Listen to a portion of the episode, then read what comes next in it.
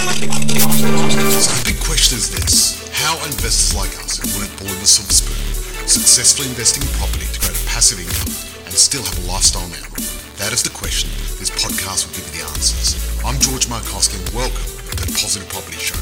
Our mission is to empower ten thousand people to create financial freedom through property using the Markoski method. Join us.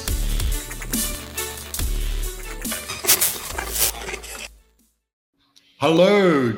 Hi there, George Markoski, Belinda here as well from Positive Property. Welcome. Belinda Flaherty, Positive Property.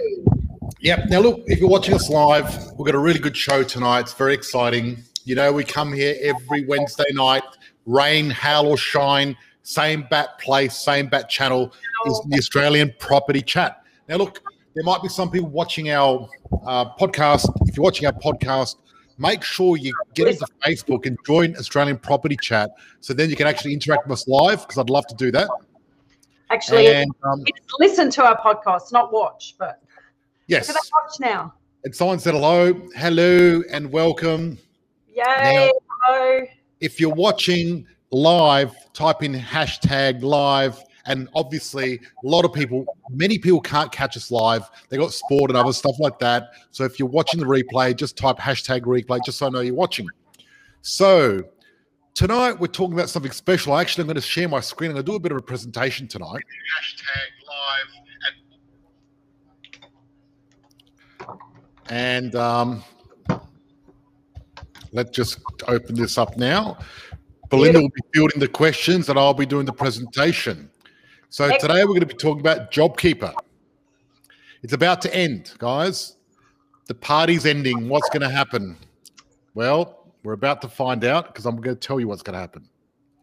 Excellent, excellent. Okay, so great. You can see my screen?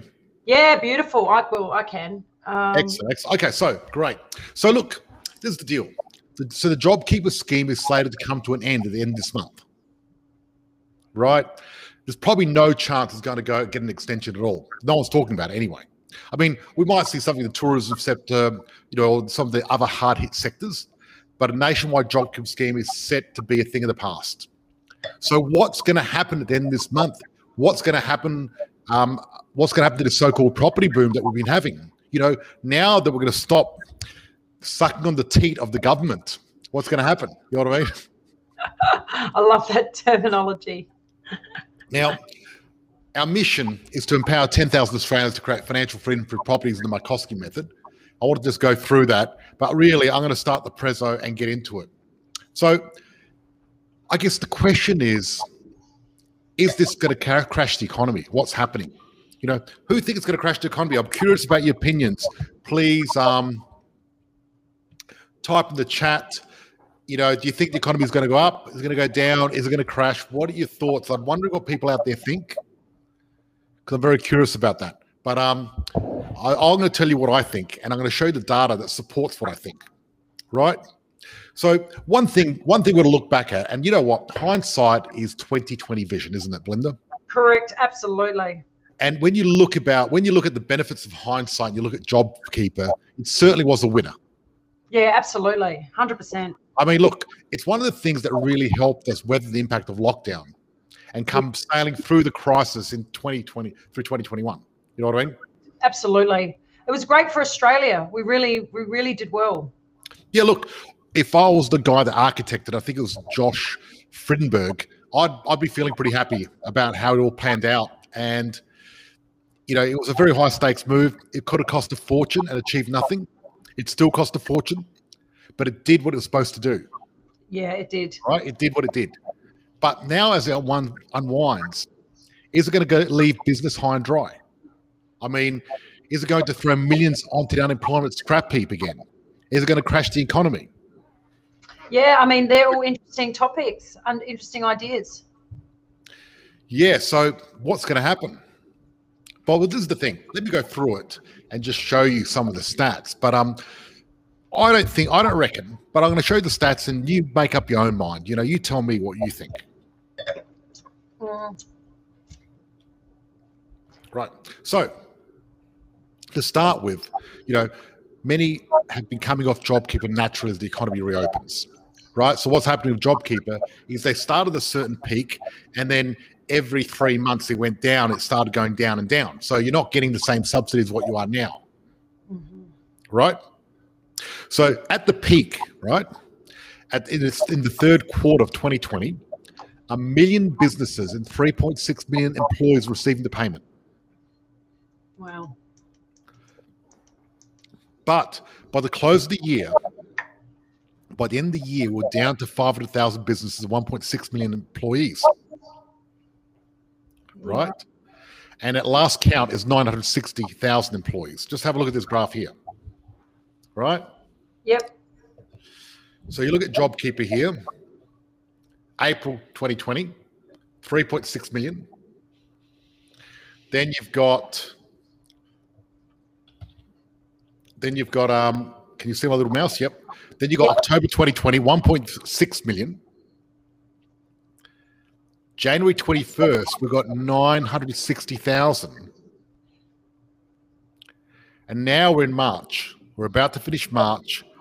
Now the C B A, that F cast means forecast, by the way, not anything rude.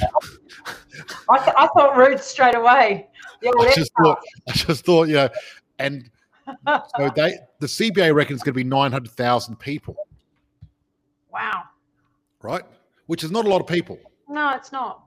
Right? So it's been heading south. So every passing day, less and less the workforce become dependent on the payments. Mm. Right? So...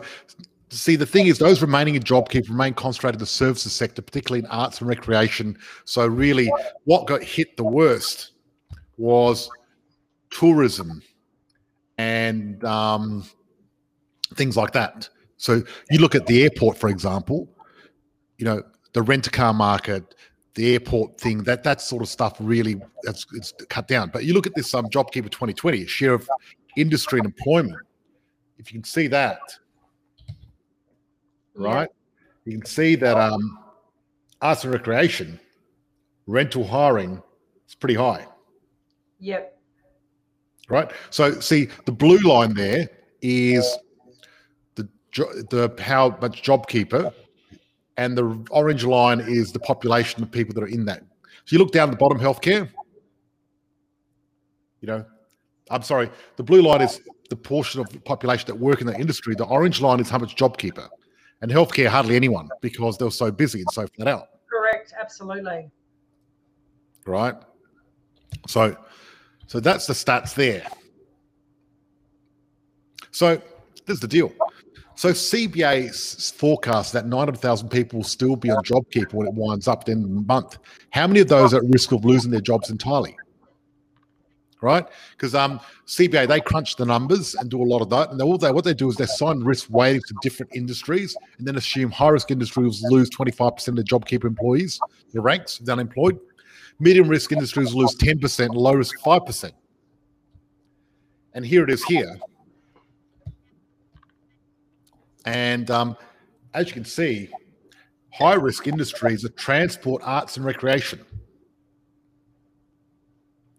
And they and accommodation and food, but as you and I know, accommodation and food, it hasn't been risky at all, has it? It's flat out. Oh, it's been flat chat. Yeah, so you know, like I haven't seen any risk when it comes like getting accommodation. We, you know, for Easter, we barely got any accommodation. We were, yeah, absolutely. There was hardly anything left. And look at things like food these days. Even your top restaurants, they've got three sittings. Yeah. You know, back no, in the day, instead of one, exactly. Instead of one. So they're doing three times the business in a sitting, and they're making up for that lost time. Yep. So I think accommodation and food is not so bad, and I think I, I wouldn't call it high risk personally. Not really. You know what I mean? And I mean, look, I know here in Melbourne, we went through seven months of lockdown. Can I tell you, when we came out of it, I had to be on waiting lists for three, four weeks to get into my favourite restaurants. That says a lot. Yeah, yeah, exactly. So look, the thing is, you know, we've got, when you tally up the numbers, right, we've got nine hundred thousand people that are on JobKeeper, and out of those, once it ends, there's possibly probably about one hundred thousand people that may lose their job. Yeah. Right? And look, But look, I'm not I'm not trying to minimize this, because obviously I feel sorry for the people losing their job and it's terrible. Yep. Right. But on a national scale of things, it's nothing. Honest, it's nothing. It's it's. A, we won't. We won't even feel it. We won't even feel uh, it. Right? And and you got to realize. Yeah, go on. Yeah, go go go go. I was going to say as well, like I know a lot of people who went through lockdown in hospitality. They've actually changed complete jobs and got better jobs. So who's to know that you know they might lose their positions, but there's other industries that are absolutely thriving. Yes, but also I've, I've been talking to people, other business owners. I know a lot of business owners, being a business owner, and the fact of it is, trying to hire staff now is almost impossible. Why's that? Because no one wants their job. They're getting JobKeeper, and they're just like, yeah, of course. Sorry. Just like you know, no, just they get. Surely they they're getting to the point where once. So anyone anyone listening to this, is anyone at risk of losing their job at the end of JobKeeper? Is there any business people that are getting rid of their staff? I'd love to know. Please let me know. Yeah, join in and have a bit of a chat to us. We'd join in and have a chat chat. I'd like to know your opinion. Please let us know. But these are the stats. Now, people listening to the podcast, you're not going to be able to see the stats. So what I suggest you do to be able to see the graph is go into Australian Property Chat and just watch the replay, and you can actually see it all, which is great. Yeah, you need to see the stats. Yeah, well, I'd like to share the stats with people. So we're going to go to the next chart here, right? So, so here we've got transport, arts, recreation. We've got the whole tally, right? And what they're saying is they're giving, um, you know, how the risk, high risk, medium risk, low risk, the estimated recipients of J K and estimated job losses, right? Yeah. And you can see at the bottom of this thing, it's one hundred ten thousand. So there's nine hundred thousand people. Oops.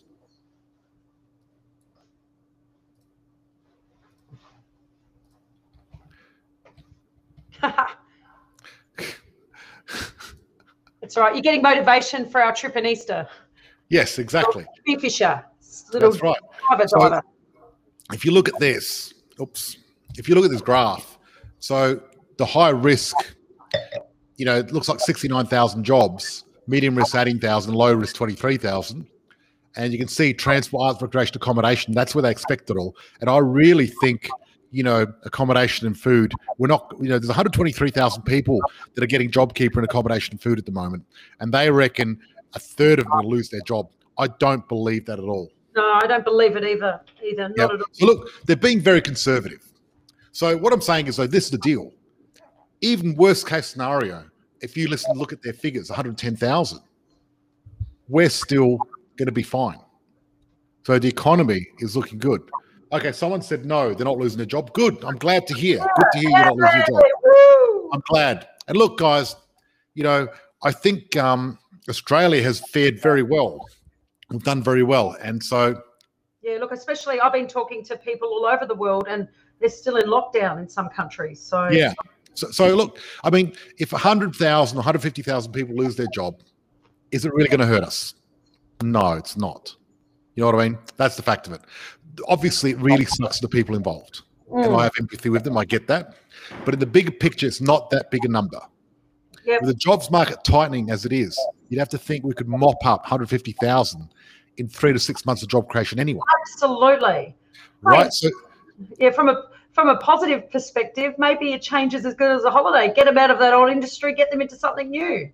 Yeah, exactly, exactly. And you can see here, right?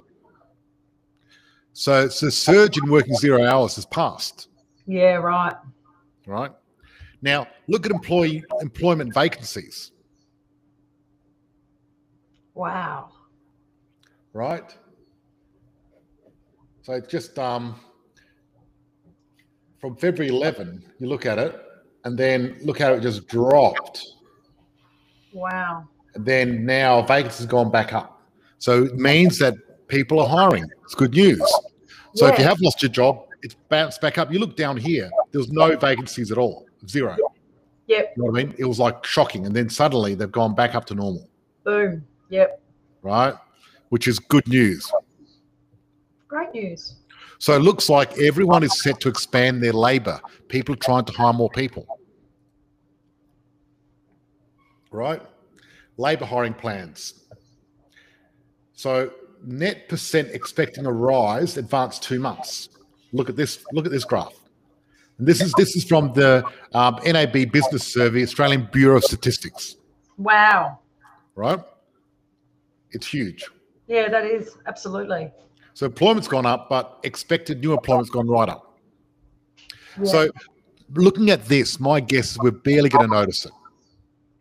You know, so it might sting in some sectors, some regions like tourist regions, maybe. But look, not even tourist regions because I don't even think. I think people are going to do a lot more um, holidaying around Australia than going overseas and doing the Contiki well, tour. We've got no choice at the moment. No, we can't go no choice. Exactly. And as you and I know, every holiday destination in Australia is totally and utterly booked out.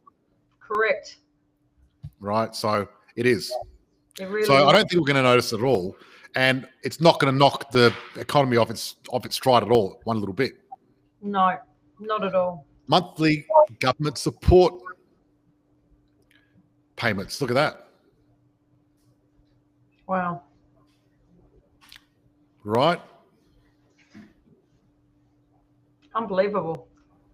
I, I can't really read the um, the graphs there, George. Do you want to no, just? I can't either.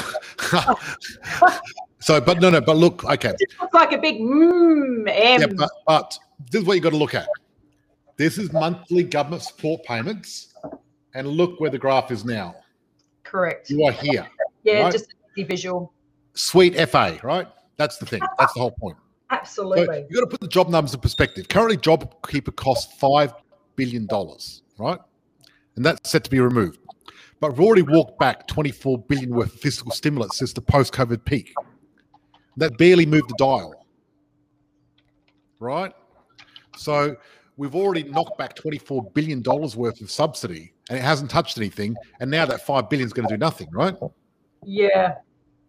Not only that, and this is the amazing thing, and this is where this is the real big reveal here, Aussie households have amassed the record of one hundred eighty-seven billion dollars in savings.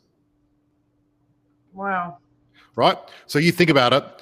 Aussies have got one hundred eighty-seven billion dollars in savings, and we're about to lose five billion dollars. Is it going to touch the surface?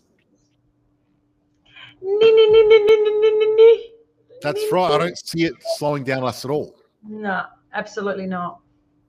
Yeah. So I'm going to now stop sharing that.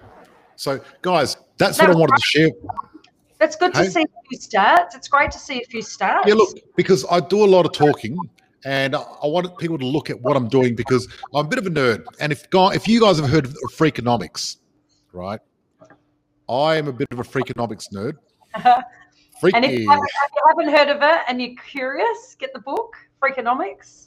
Yep. And basically, Freakonomics is a new way of looking at things and really um, basically knowing what's going to happen through that sort of stuff. Yeah.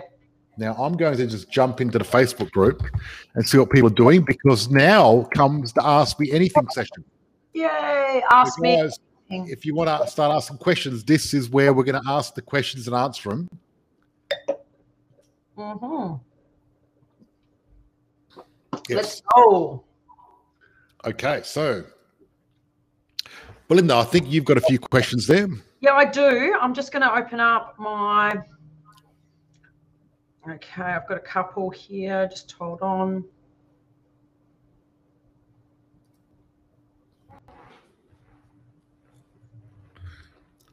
Why not just invest in a good management fund? Okay. Well, um, where does good, one? Wait, wait, wait. Good management fund. This, the, the challenge is, you know, when you invest in a management fund, what you're doing is one. You're giving someone control over your finances, right, instead of yourself. What I love about property is you're the investor, you're the owner, you make the call, right? Now, I don't know about you, but for me, there's something good about being in control one part of your life at least, especially if you're an employee or something, you know what I mean? One yeah. part of your life where you're the boss, right? So why do you want to be a boss? Why do you want to be a follower? The, man, the problem with managed funds is they take away so much money out of the managed fund, right?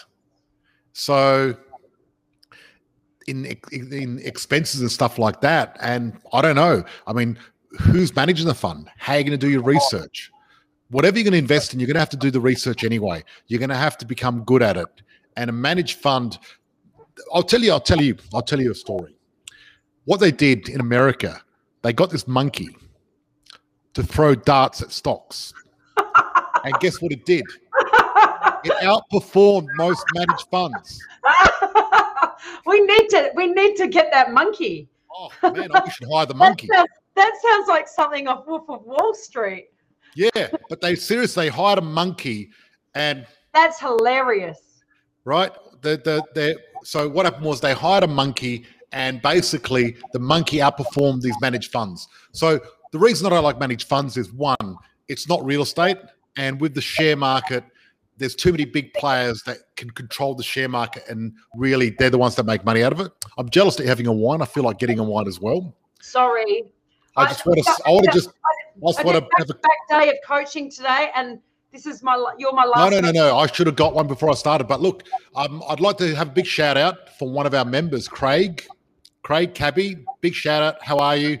Craig helped get some amazing wine for me from the Barossa. He's a champion. He's a genius. Love this guy. Yep. Belinda, you got to make him your best friend. He's a smart man. He's very good. Yep, absolutely. You know what?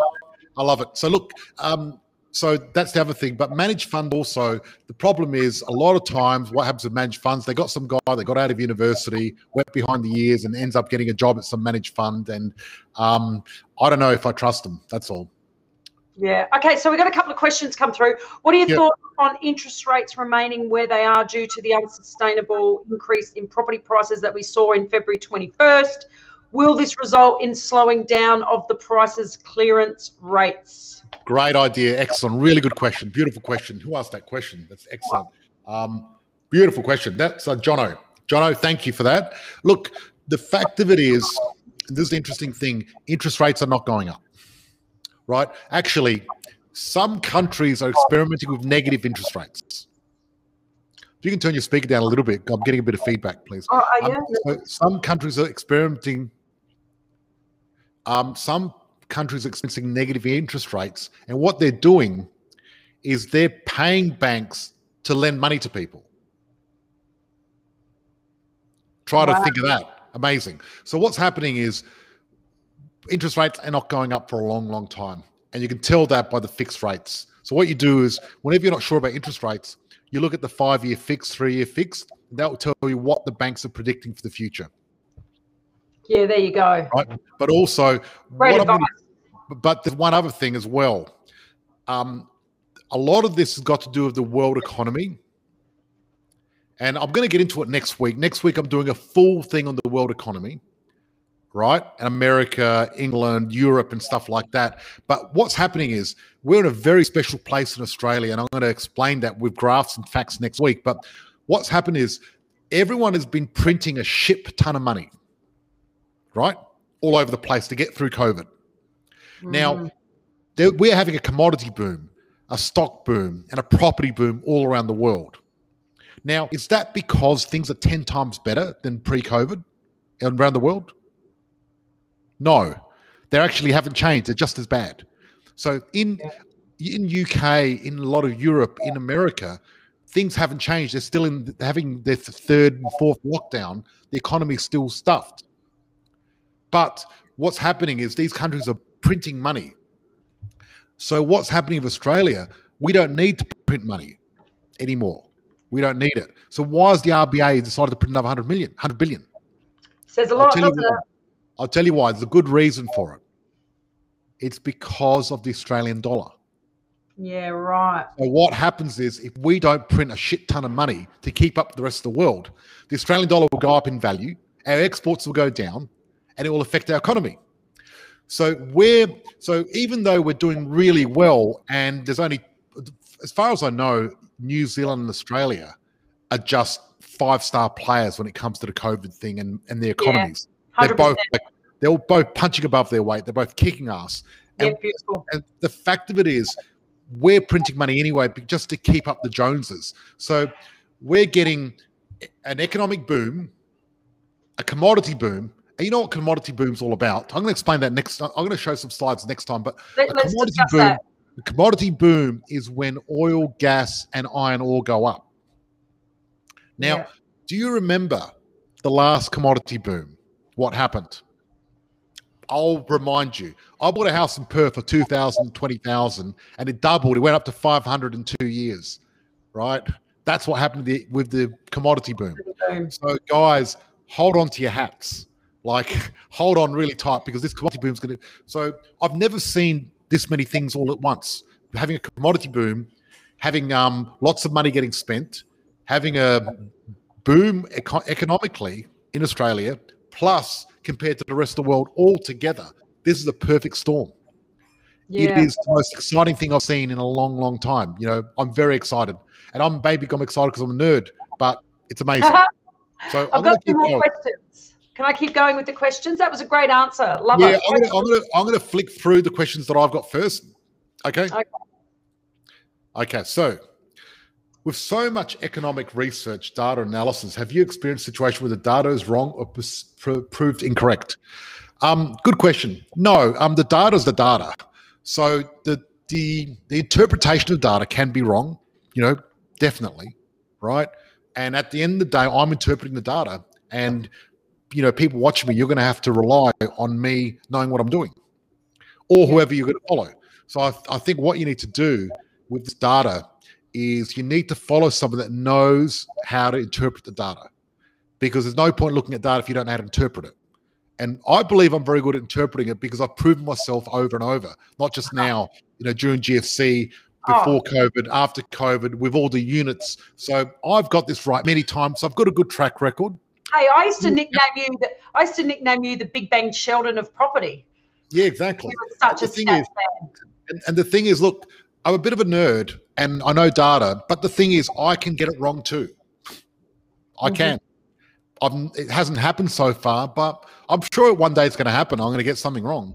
But a lot of this stuff is pretty simple stuff, and you can look at you know, look at the numbers. You know, if we're going to end up one hundred ten thousand people losing their jobs from JobKeeper, it's not going to affect us. So the numbers may be a little bit wrong, but they're usually pretty close. So I've never seen the numbers be totally wrong.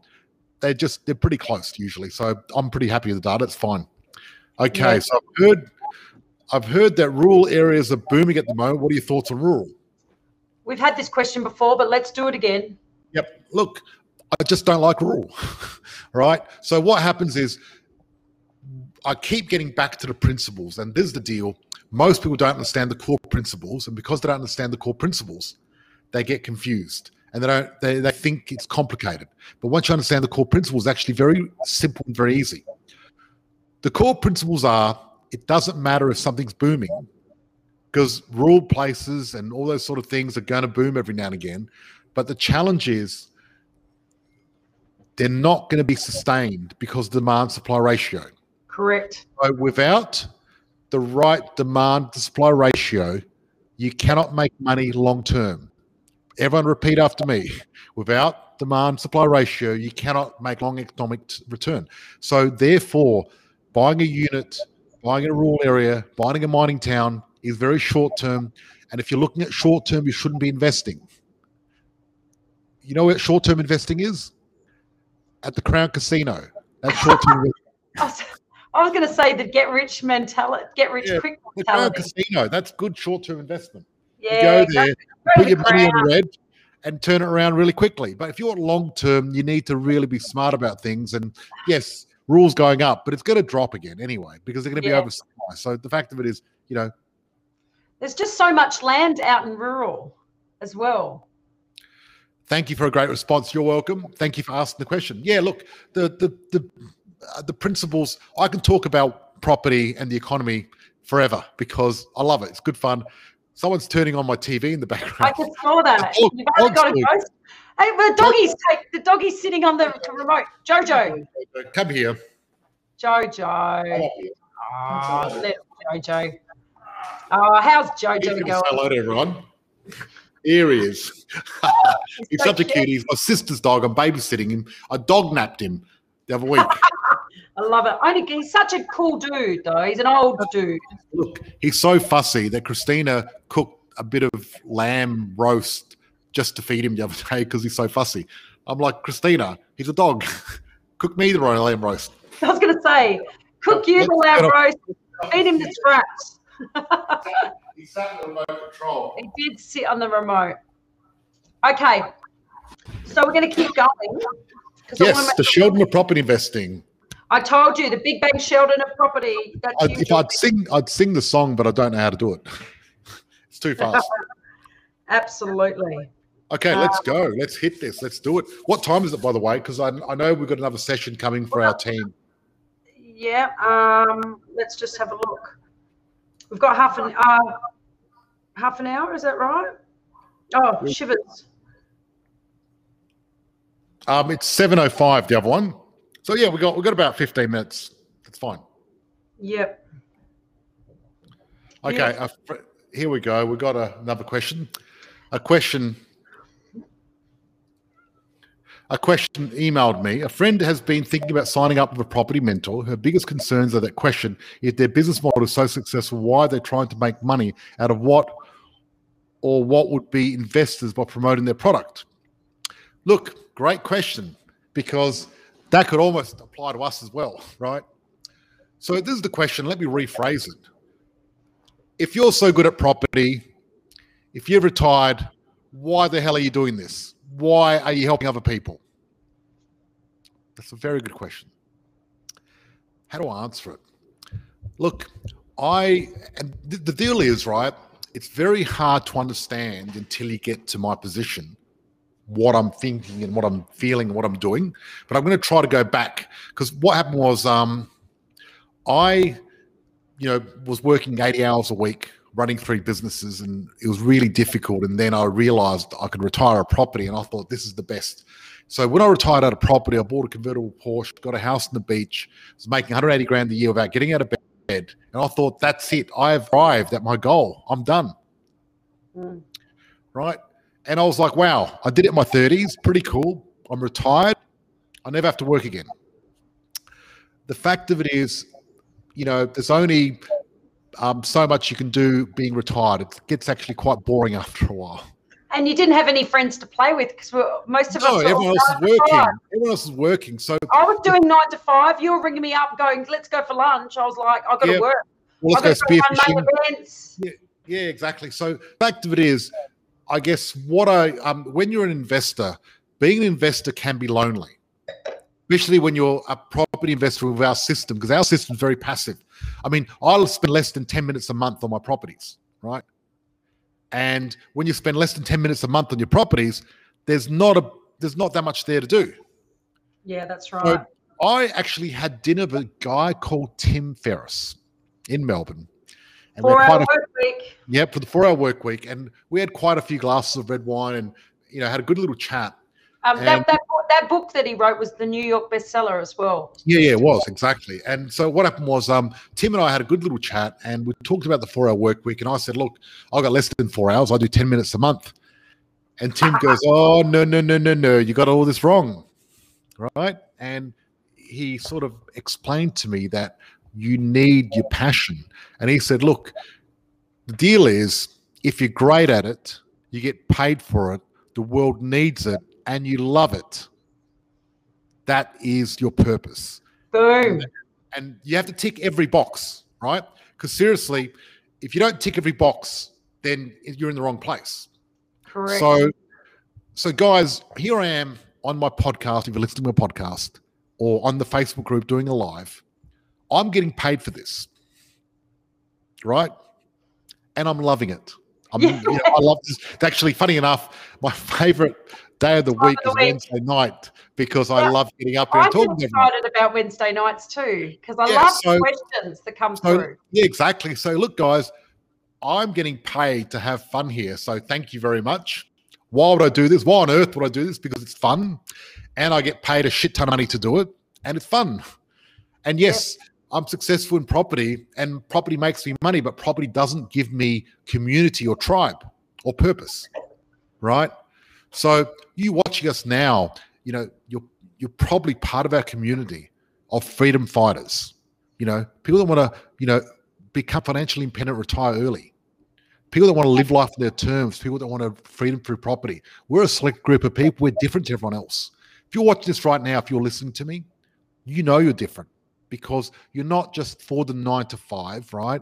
You're not just going to work in, and then get a pension at sixty-five. You don't want to do that. If you wanted to do that, you wouldn't be here listening to me right now. That's it. You absolutely know, if you're watching this or listening to this, you know that deep down, there's more to life than just working a job or running a business. And at the end of the day, what we're doing is trying to create freedom through property so we can find what we love and do it. Correct. And I happen to be doing this, and I love this. Yeah. And I also, but also I um I do I travel, and I'm moving to Bali in June, and I'm doing some cool stuff. And I want to share my experiences with everyone. And look, I'm very authentic. I just lay it down on the line. So me as a mentor, I'm a mentor because I love being a mentor, and it's, it's very satisfying to actually give back. But not only that, I mean, you know, our our goal as a company is to empower ten thousand Australians to create wealth through property. Yeah, you know, using the Markoski method. And look, you know, to me, that that gets me excited. I need something to get me up early and get me working. And, you know, I'd rather do this on a Wednesday night than watch T V, right? Or play sport, because I I I I love the intellectual challenge. I love this, you know. So that's yeah. why we do it. And the thing is, look, talking about mentors, if you're going to get a mentor, get a mentor that walks their talk, right? Don't look what they don't listen to what they say. Look at what they do.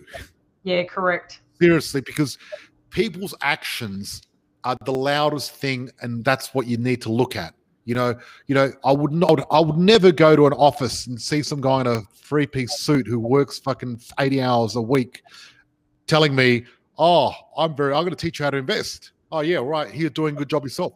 You know, I want someone that can do the job just as good. So the people I learned from, right, they had the results on the board. And part of the reason when I decided to work out property, the reason I wanted to work out property is because quitting was an option, because I wasn't born with a silver spoon. I wasn't going to inherit a fortune. My parents struggled to make ends meet. So at the end of the day, it had to be me to do it.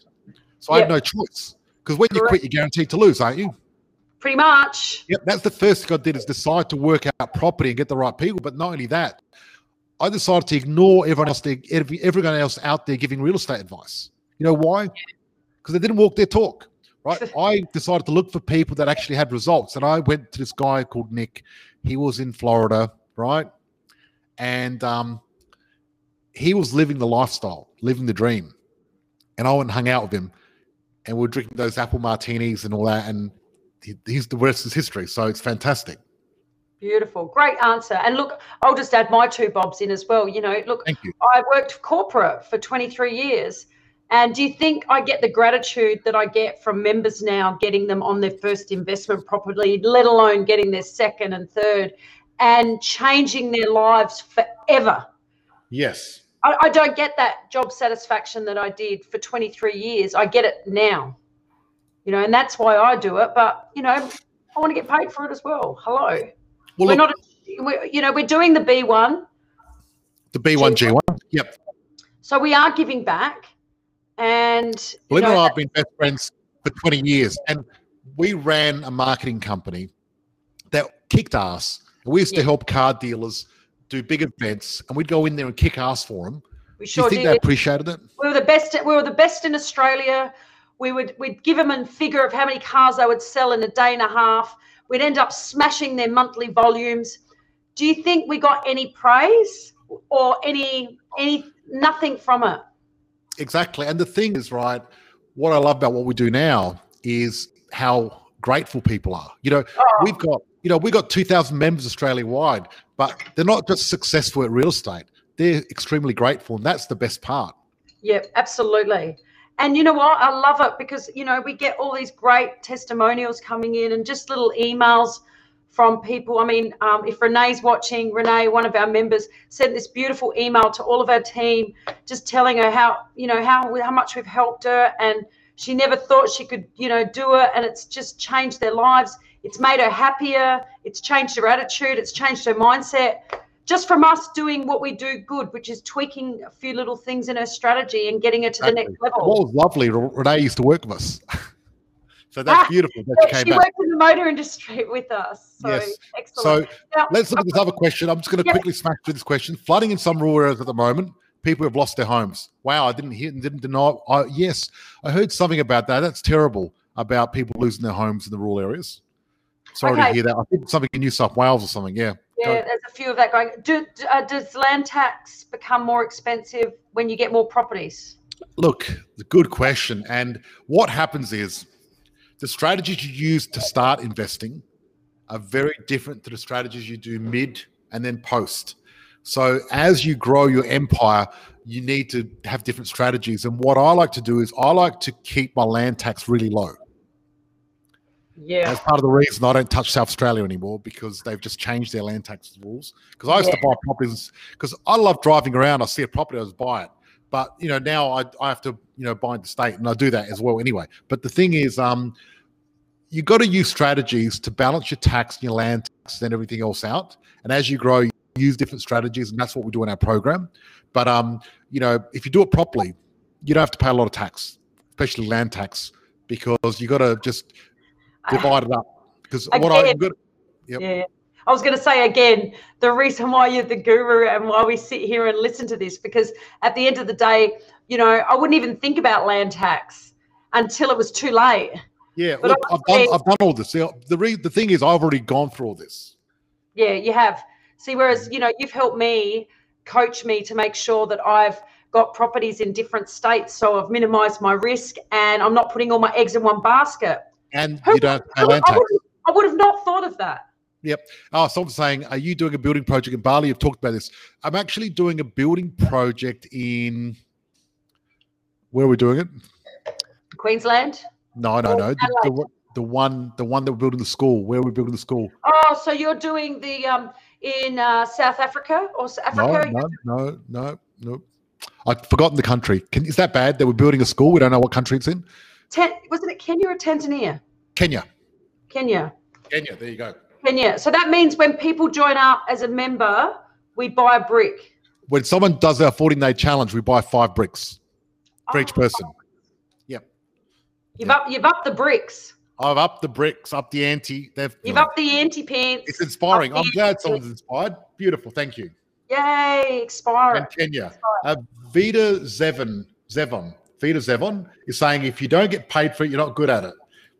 Probably, probably. But um, funny enough, I, I've given people free poppy advice in the past, excellent advice, which would have made them millionaires. I know one guy that we both know, and I seriously, know and I'm not going to mention his name, but seriously, no, this guy would be a multi, multi, multi millionaire if he listened to me. And now he's not, because he didn't listen to me. And you know why? Yeah. He didn't pay for it. Yeah. See, if he paid for it, he would follow through. But because he didn't pay for it, this was years and years ago. I mean, George, I was there when you gave that advice, and we were both sitting there saying, awesome advice, and he's just gone off and gone, done something completely opposite. But if he was a member, he would, and he paid for it, he would do it. And look at him now. Yeah, exactly. Unfortunately. And you know what? It's sad, because he's working long hours now. I spoke to him recently, and he, he could be totally retired. Yeah, that's really sad. Oh, oh look, you know what? No, it, is, it is what it is. You can, you can take a horse to drink to water. You can but lead you a horse to water, but you can't make him drink. Yep, exactly. So I've got okay. a good question here by Carlos. Hi, Carlos. Carlos. Welcome. Hello, um, Carlos. With property prices that rise, has this changed or influenced the top one hundred suburbs? Good question. So the the sixteen thousand suburbs in Australia, you've got to imagine them like a wave in water, right? And so what happens is you've got this massive bunch of suburbs, and they're moving up and down. And so the water's getting a bit mixed up. But usually the top of the wave is, if the water goes up, the top of the water is going up the top of the wave anyway. So what happens, it doesn't influence the top one hundred very much at all. All it does is push all the other ones up as well. But long term, the top one hundred are going to do better. Now, in saying that, the top one hundred that I've got, I've got, um, I only do suburbs that have got an eighty-five percent statistical um, guarantee of they're going to work. So I do... There's a certain suburbs I don't look at at all, which maybe in the top one hundred, I just don't realize they are, because they don't have enough volume in them. Yep. because I don't want to go in blindfolded, because most people, when they buy property, go in blindfolded. I go in with the, with the telescope and keep my eye on the front. Yep, yep, yep, yep. Skin in the game. Look, skin in the game is so important. Skin in the game. We oh, say look, if, you don't, if you don't have skin in the game, then you're not going to play the game properly. It's no. not going to happen. Look, um, I remember, George, when you first started, you know, you would sit there and give people so much free advice, and people wanted to be like you, and you would give them advice and they would go off and do their own thing. Yep. I know. I, and I think by paying for it, you, you know, it makes you realize that then you're accountable. We're all accountable. Yep. Yeah. Yeah. And someone wrote down, when you pay for a service or for help, you're more likely to follow through than when you get it for free. True. And the thing is, I suppose, you know, value is a funny thing anyway, really, isn't it? I mean, what is value? And I think value is what you get out of it. And I think as a business, you've got to give as much value as you can. Yeah. And to give good value, you need to charge the right amount of money. Yep. We're not, we're not the cheapest in Australia. No way. Why should no, we be? But, but, but I think we're probably the best value, though. We are. Look, because you go find, find another company, find a company that even knows what the top one hundred is. Yeah. Yeah, absolutely. Right? Or even knows how to do statistical research. You know, seriously, I, I've, I've, I've, because we look at our competitors sometimes, and like, some of the reasons they invest in a property is like ridiculous. It's seriously, I'm thinking these guys are the preschool of property investors. Correct. Right? What do you, what do you thought on rental guarantees? Huh? Oh, You're paying man. for it. You're paying for it. Look, a rental guarantee is um, usually um, one of those things. Look, look, sometimes some developers will put a rental guarantee on a property. I, there's no black or white in this, but usually they put a rental guarantee to help sell the property. If they're trying to help sell the property, they're trying to help sell it because it's hard to sell, so therefore it's a shit property. Not always, because sometimes the, the developer's got a good property and can put a rental guarantee on it because they don't realise that it's a good property. I've seen that in the past, but ninety-nine percent yeah. of the time, it's a shit property first. Right. Yep. And, and look, a lot of the times I've done my research with rental guarantees, and they've actually incorporated a year's rent into the price, so you end up paying for it.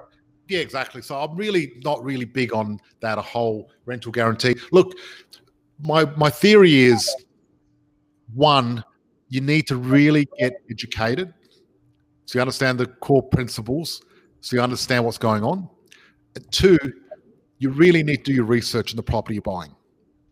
Right. Yep. And, if, and and the thing is, if you're getting a rental guarantee or if you're getting a discount, then take another ten looks at that property, because at the moment we're going through a boom. Yep. We've got people missing out on properties just because they're not going fast enough.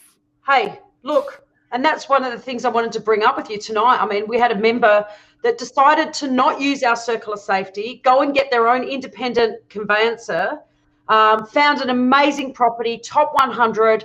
Um, the conveyancer has gone through and just kind of, we need to delete this, this, this, and this. And the developer just turned around and said, sorry, I'm not changing the paperwork. Yeah, so look. We went back and forth and back and forth and back and forth. And yeah. guess what?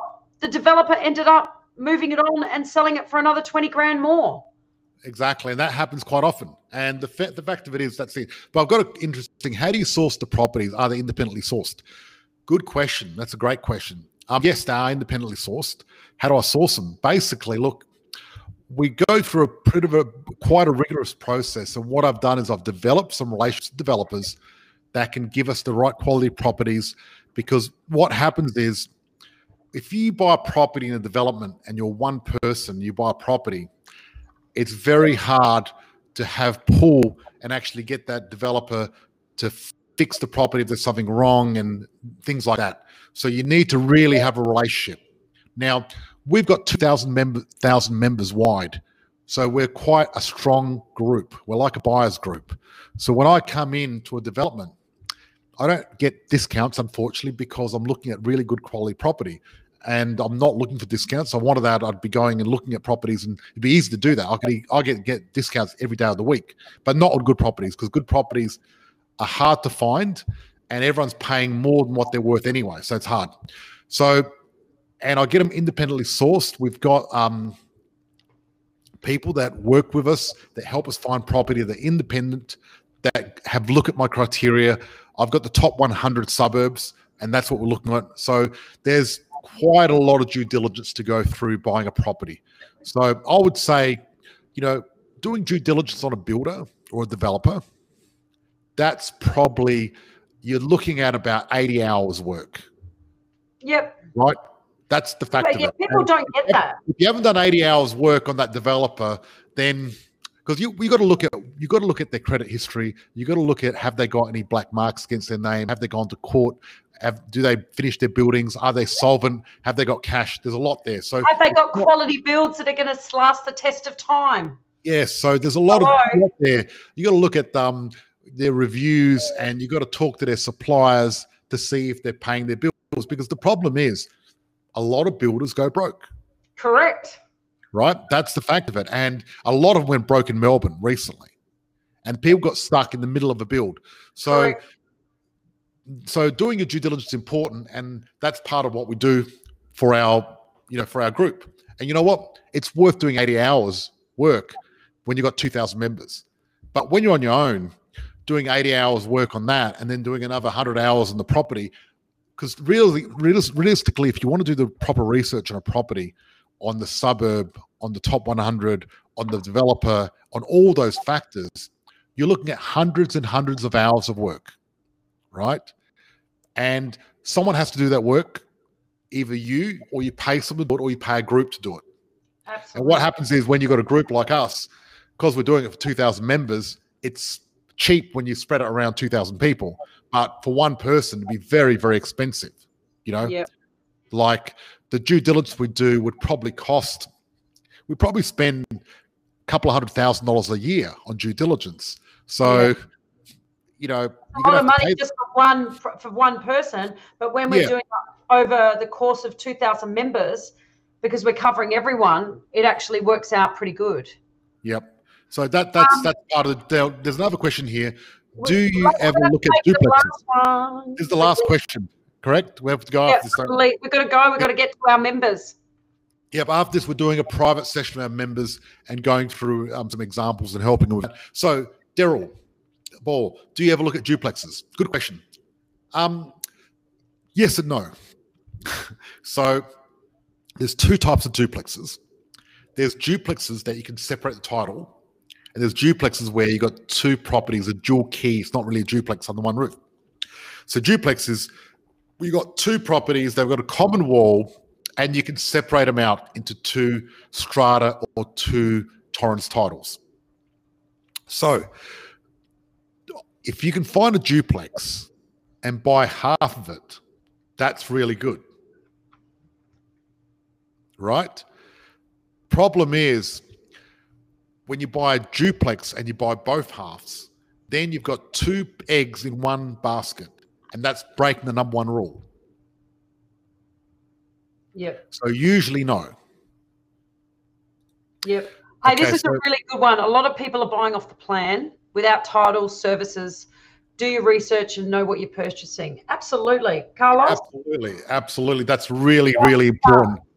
Look, you know, um, the challenge is, I mean, the building game's so big and there's so much going on there. You really need to get experts to, you know, to help you with that. How to become a member? I like that question. That's Whoever a great question. question. Thank you. That's the best question I've heard tonight. Thank you. Ah, no. I love it too. Um, you need so to look, speak to Charmaine. Um, to become a member, what you need to do is you need to um, talk to Charmaine. And if anyone's interested in looking into it, just type in, you know, what what should they type in? Uh, we'll we'll put up a link. No, no, no, we won't put up a link. They have to type something in. Oh, sorry. Um, just think of a word. Book, fifteen minute book, fifteen minutes. Um, just just um, type in the word Charmaine, and Charmaine will contact you. What is now, that? What if you don't know how to spell her name? Oh, oh well. Um, listen, this, this is the deal. There's one more thing I need to say before we go, because we need to. We really need to go now. Yeah, we need to go. Okay. Guys, what I'm doing is I'm actually going to be doing a workshop next next Tuesday night. right? Oh, I'm going to miss out. Doesn't matter. I'm doing a workshop next Tuesday night, and I'm going to be going through this workshop and showing people exactly what's happening with the property market twenty twenty-one. Ooh, right? Very interesting. And um, it's going to be a great workshop, and I'm going to show people, you know, how to reduce your mortgage and everything else like that. So, guys, if you're interested in the workshop, please type in workshop, hashtag workshop, and our team will send you a link. I've only got limited numbers. It's a Zoom meeting. We've already got twenty people registered. It's going to be an exciting day.